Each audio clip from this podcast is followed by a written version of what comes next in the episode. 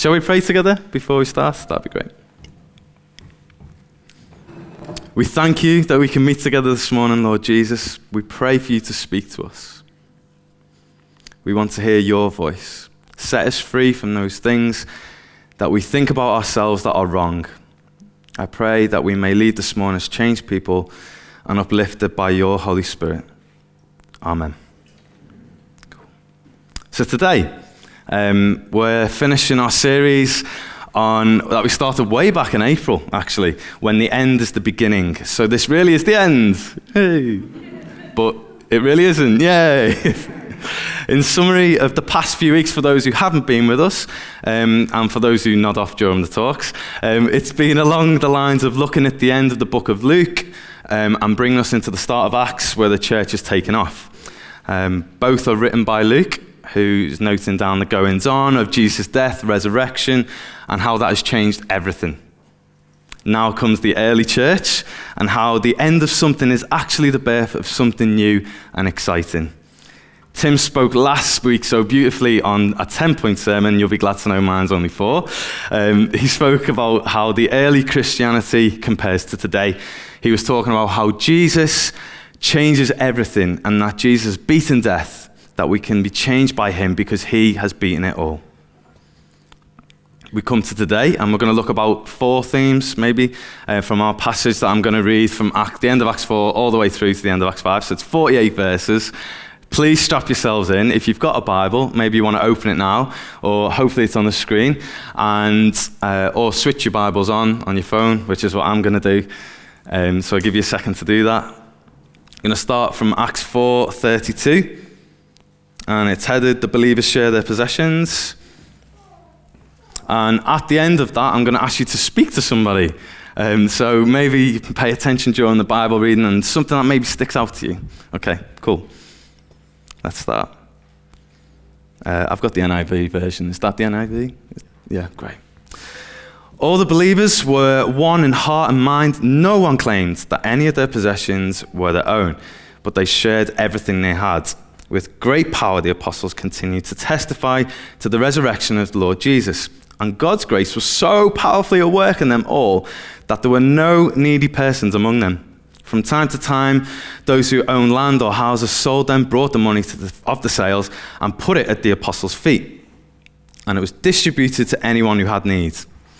Joseph, a Levite from Cyprus, whom the apostles called Barnabas, which means son of encouragement, sold a field he owned and brought the money and put it at the apostles' feet. Now, a man named Ananias, together with his, with his wife Sapphira, or is this is that right? How I say that, Sapphira? It's all right. Uh, also sold a piece of property. With his wife's full knowledge, he kept back part of the money for himself, but put the rest, but brought the rest and put it at the apostles' feet. Then Peter said, Ananias, how is it that Satan has filled your heart so that you've lied to the Holy Spirit and kept for yourself some of the money you received for the land? Didn't it belong to you before it was sold? And after it was sold, wasn't the money at your disposal? What made you think of doing such a thing? Have you not lied just to human beings, to your church, but to God? When Ananias heard this, he fell down and died. And great fear seized all who heard what had happened. Then the young man came forward, wrapped up his body, carried him out, and buried him. Three hours later, his wife came in, not knowing what had happened. Peter asked her, Tell me, is this the price you, you and Ananias got, Ananias got for the land? Yes, she said, that is the price. Peter said to her, How could you conspire to test the Spirit of the Lord? Listen, the feet of the men who buried your husband are at the door, and they will carry you out also. At that moment, she fell down at his feet and died. Then the young men came in and finding her dead, carried her out and buried her beside her husband.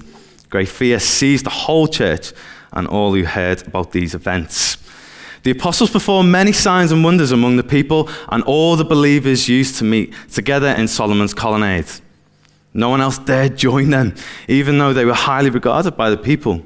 Nevertheless, more and more men and women believed. Nevertheless, more and more men and women believed in the Lord and were added to their number. As a result, people brought the sick into the streets and laid them on beds and mats so at least Peter's shadow might fall on some of them as he passed by. Crowds gathered also from the towns around Jerusalem, bringing their sick and those tormented by impure spirits, and all of them were healed. Then the high priest and all of his associates, who were members of the party of the Sadducees, were filled with jealousy.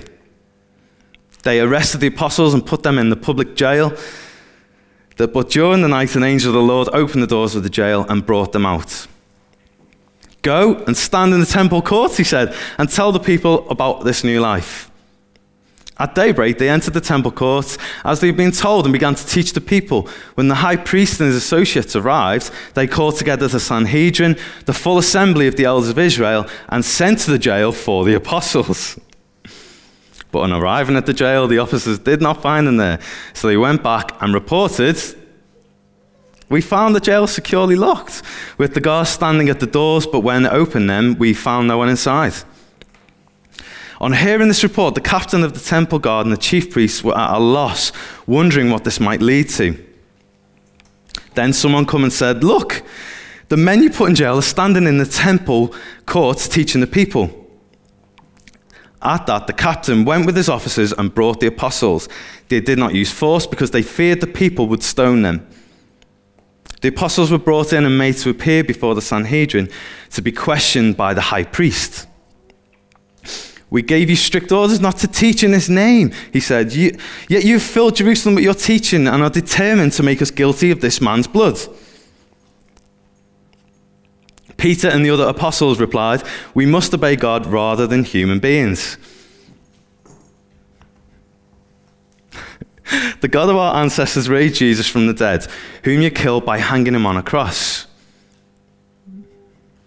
God exalted him to his own right hand as Prince and Savior, that he might bring Israel to repentance and forgive their sins. We are witnesses of these things, and so is the Holy Spirit, whom God has given to those who obey him. When they heard this, they were furious and wanted to put them to death. But a Pharisee named Gamaliel, a teacher of the law who was honored by all the people, stood up in the Sanhedrin and ordered that the man be put outside for a little while. Then he addressed the Sanhedrin Men of Israel, consider carefully what you intend to do with these men. Some time ago, Theudas appeared, claimed to be somebody, and about 400 men rallied to him. He was killed, and his followers were dispersed, and it all came to nothing. After him, Judas the Galilean appeared in the days of census and led a band of people in revolt. He too was killed, and his followers were scattered.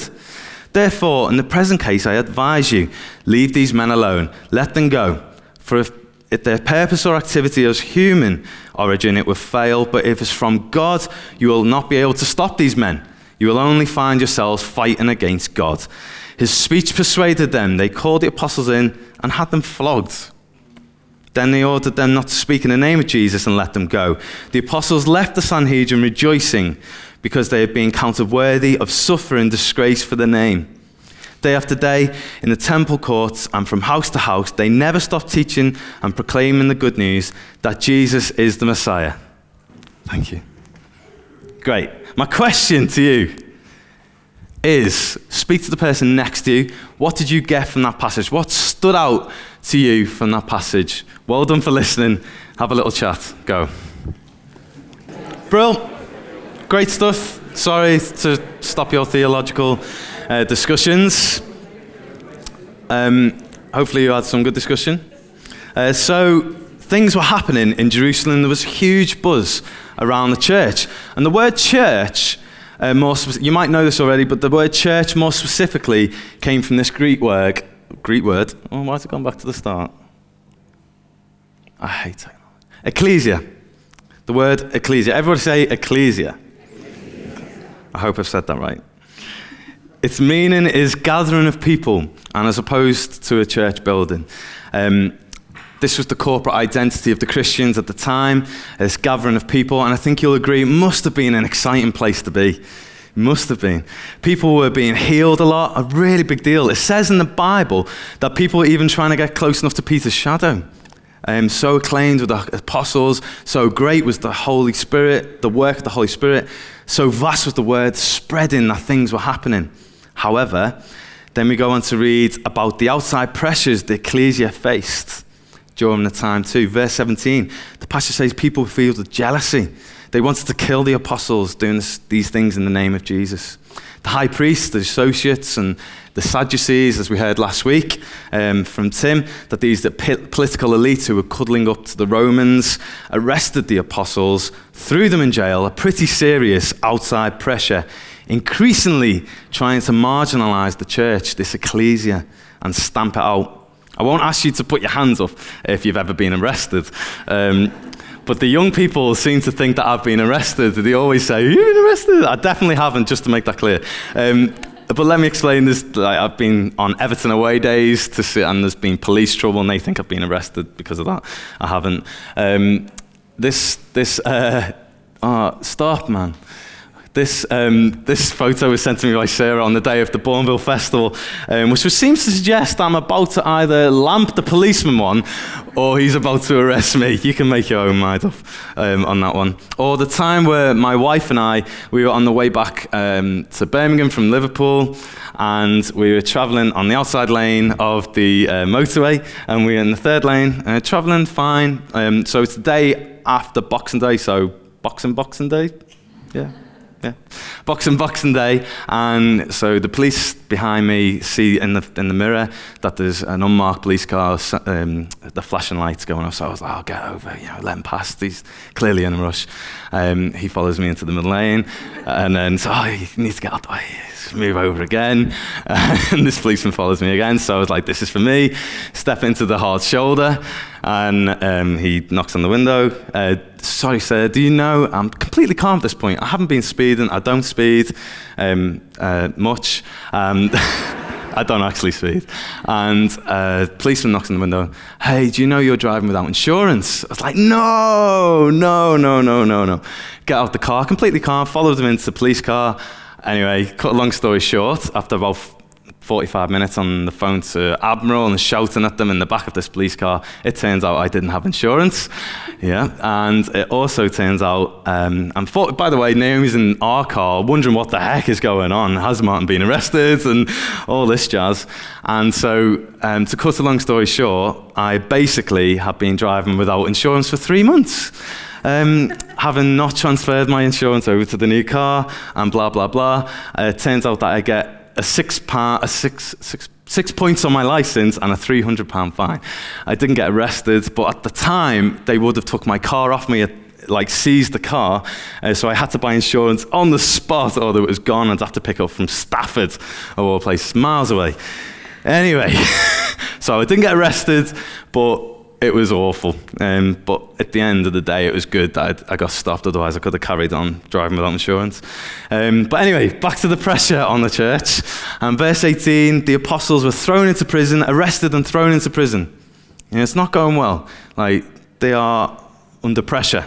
Verse 19, the Bible goes on to say, however, uh, that an angel came down and brought them out, and they began preaching again. Love it, brilliant.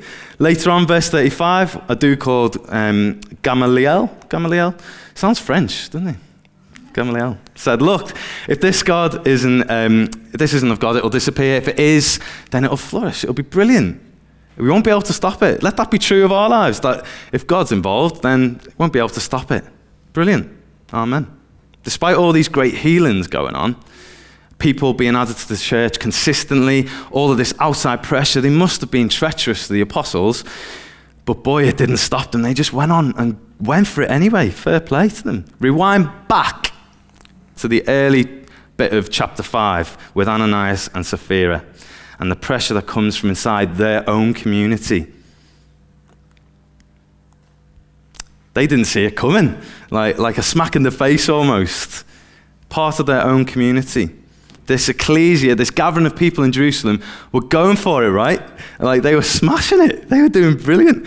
Uh, wouldn't we all love to be part of that church in, in the early days? Let's all be part of Acts 4 church. Yeah, come on.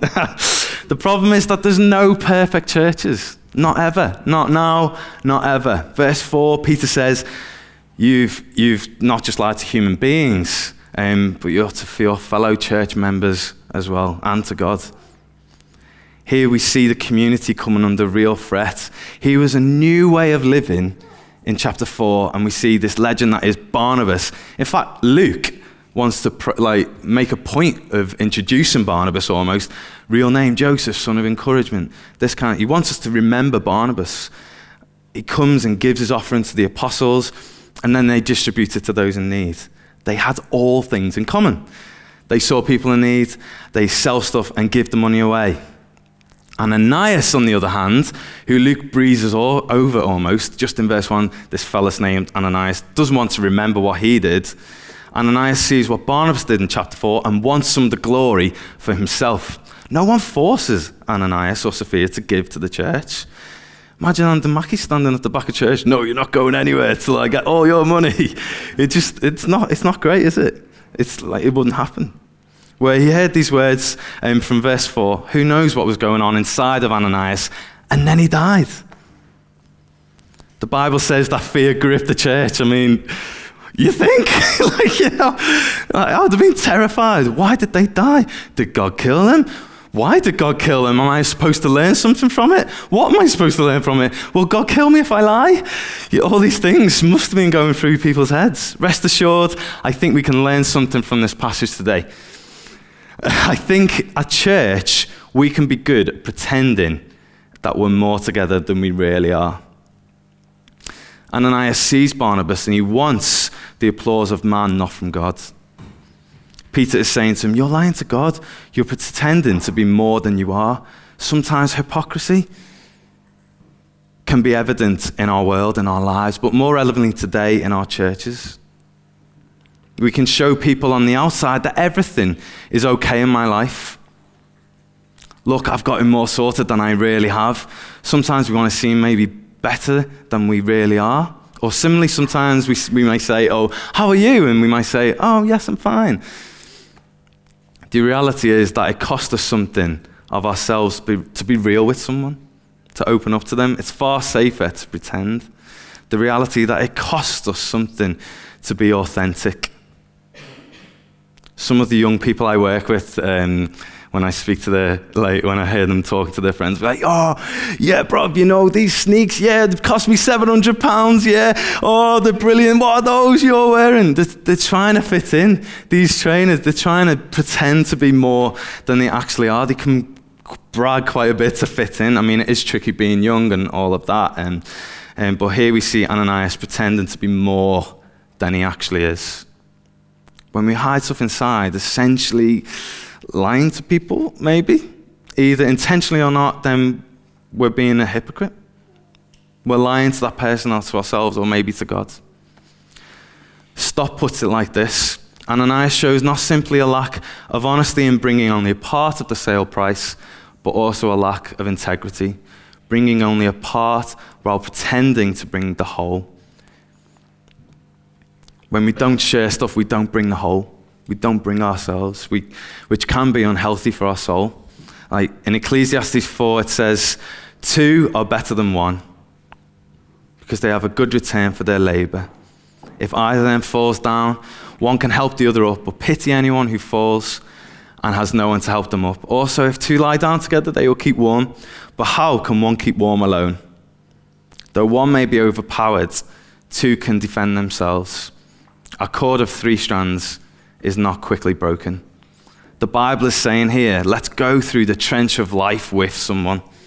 I mean, let's get practical. Who's that person or persons for you?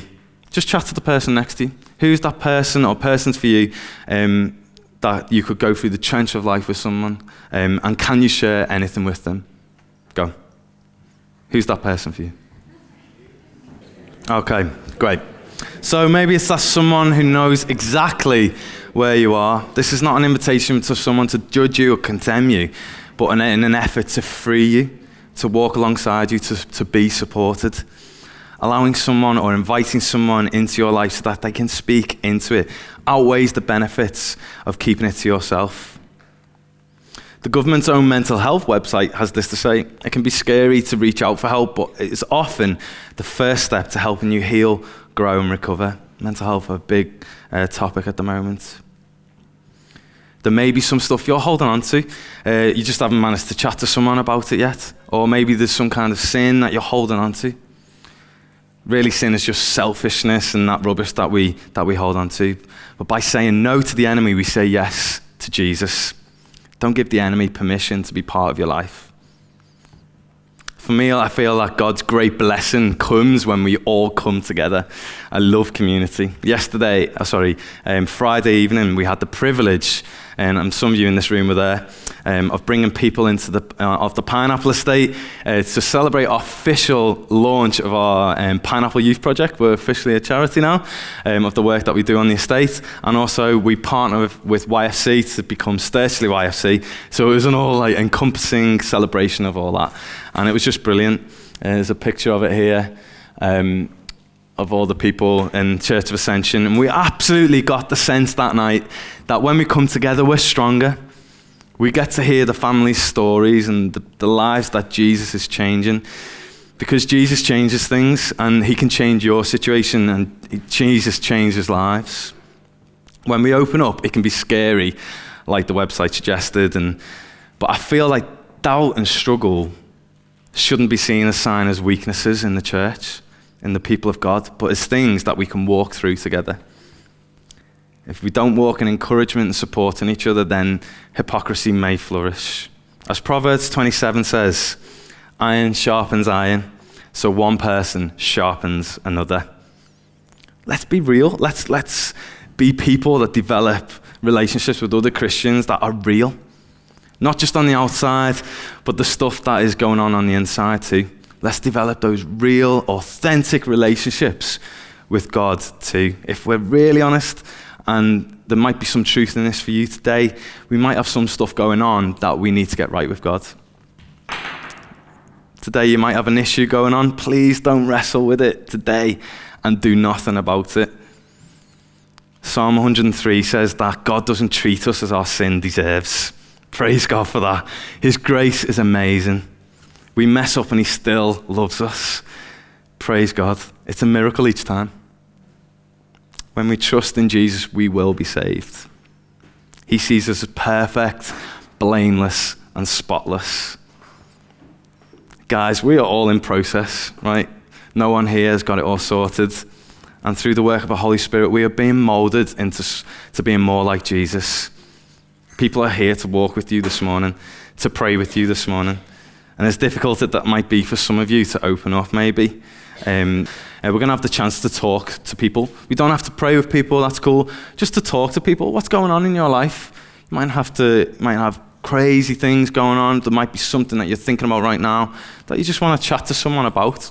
Um, no one's going to condemn you or judge you. This is just a chat. And if you want to pray with people, um, that's cool too.